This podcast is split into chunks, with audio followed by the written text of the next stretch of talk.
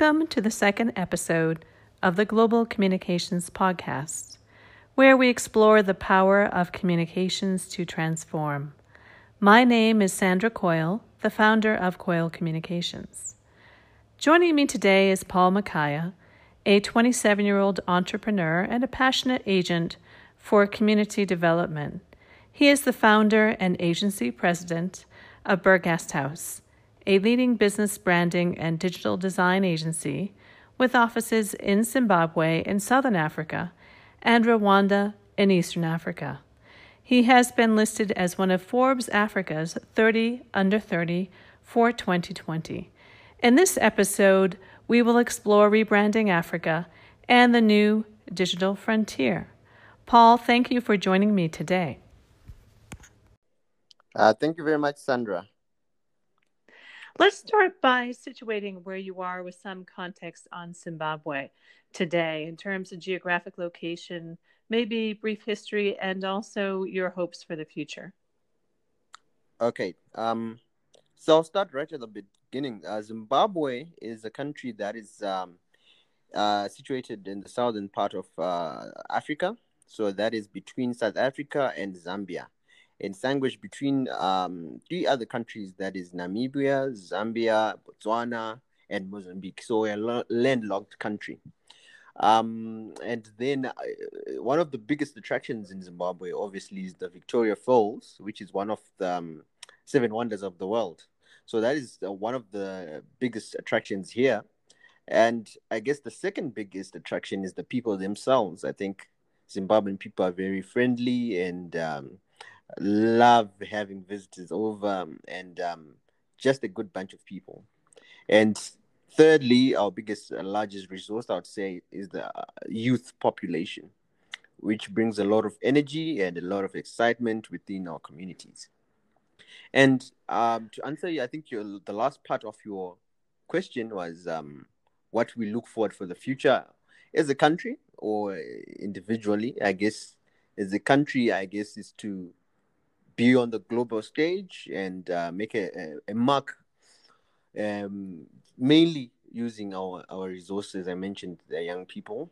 And as Bergast House, our biggest um, hope and what we look to, to achieve in the future, I guess, is to have a footprint in every country in, on the continent. Yes. So let's talk a bit about Bergast House, your your agency. How did you come to start your own company, mm-hmm. and what was your journey to where you are today? Well, as any business starts, um, it has to identify a gap, something missing within the market. And for us, what was missing was specifically in Zimbabwe was a communications agency that was anchored on digital platforms most of the companies that um, exist and still exist now in Zimbabwe still focus on traditional media and totally ignore what is now the new normal of communication online. And that was the obvious um, business case that was there. And secondly, I, on a more personal level, did not um, uh, find a lot of value in in my past uh, position and i thought i could do more and achieve more in a position of impact as um, uh, leading a, a, a, new organization. So those were the two main reasons for starting Bergast House. Yes. In terms of rebranding africa what do you hope to achieve? And maybe we could start with could you define what you mean by rebranding Africa? Mm-hmm. So, to define what we mean by rebranding Africa, we are basically saying that as Africa, the continent is, in our eyes, viewed as is, is, is, is, is in most matrices is non-existent. You know, if we look at even internet connection, electricity, uh, governance, corrupt. Like we are at the bottom of any uh, matrix that can be used. So that then uh, gave us a, a purpose to say, you know what? Why don't we come in and, as our purpose as an organization, try to lift up Africa from where it is, using the skill sets that we have, which are communication. Let's partner with brands all right, in our day to day work, who have the same vision with us, who are trailblazers in their own line of work, and let them shine. You know, let's partner with them.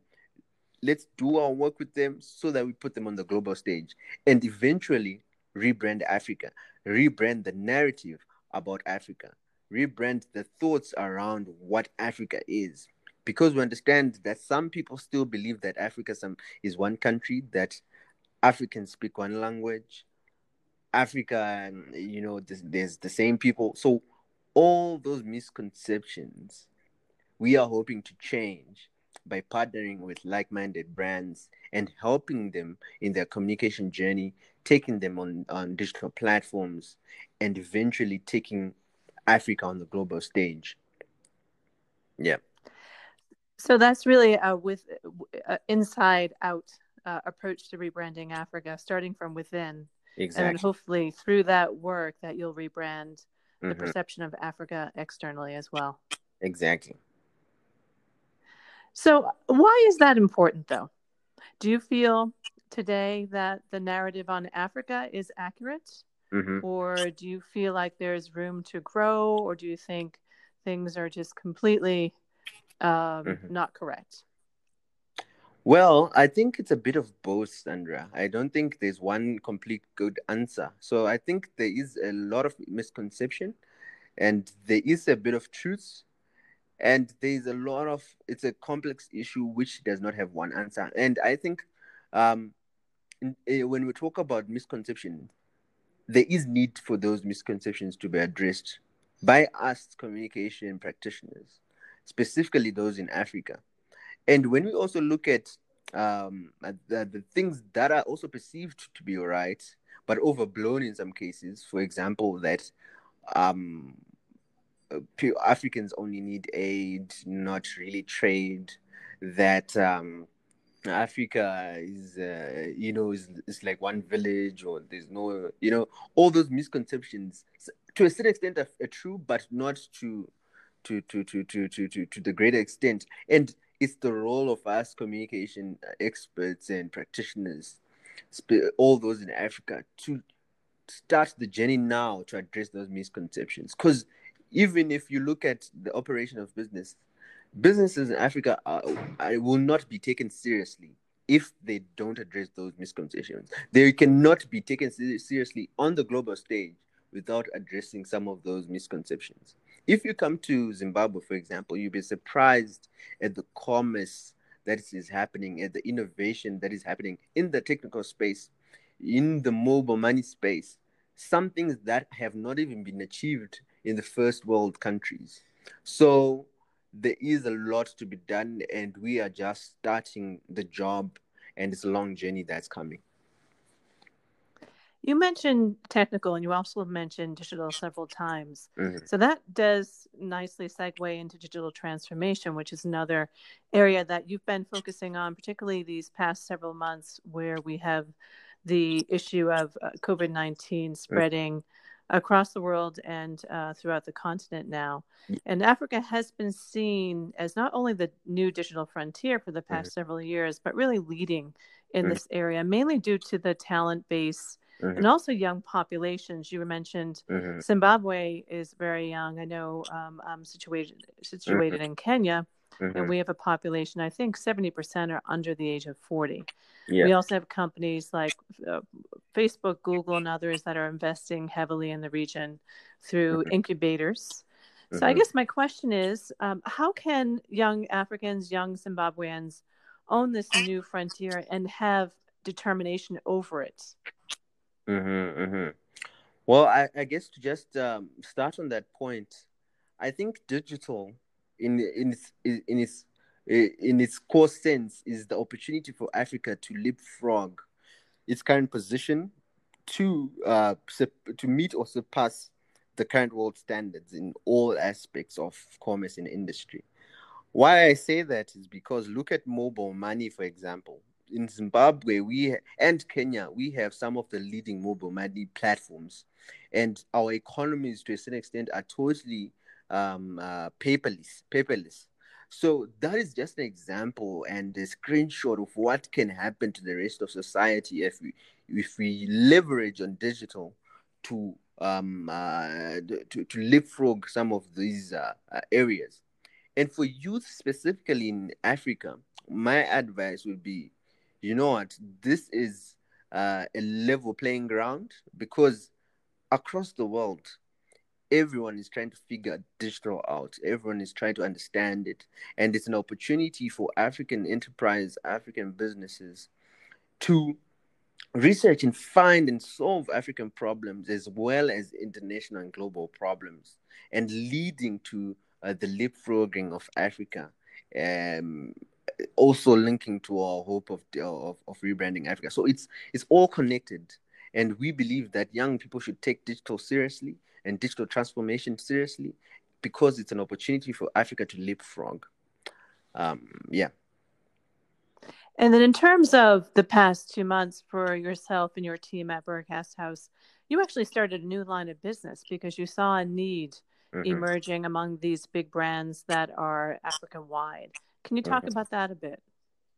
Well, this the background of this uh, mainly was that um, um, we we had been planning to open a digital transformation arm of the business, um, but because of COVID, it was further accelerated, and the need was greater amplified.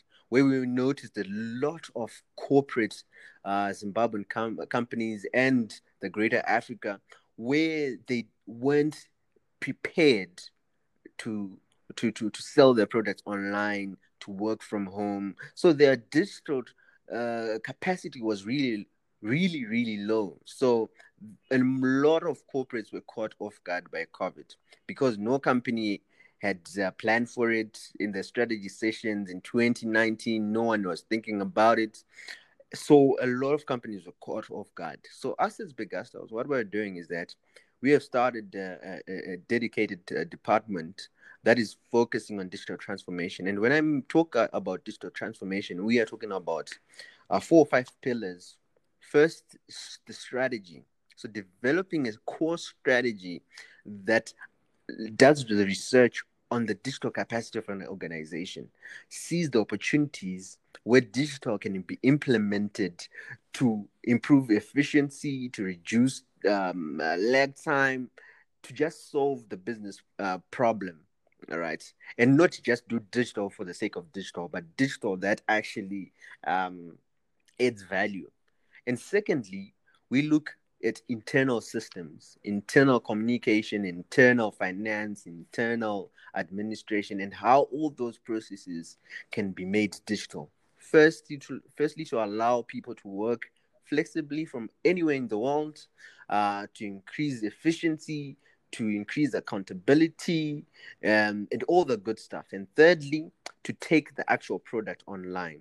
So this is creating e-commerce platforms, um, um, creating digital assets for organizations, basically trying to help the business sell their core products online without having a, an actual brick and mortar uh, office. And fourthly, we look at how to make people know about the e-commerce products. And that's through obviously digital marketing your google ads your facebook all your social media platforms.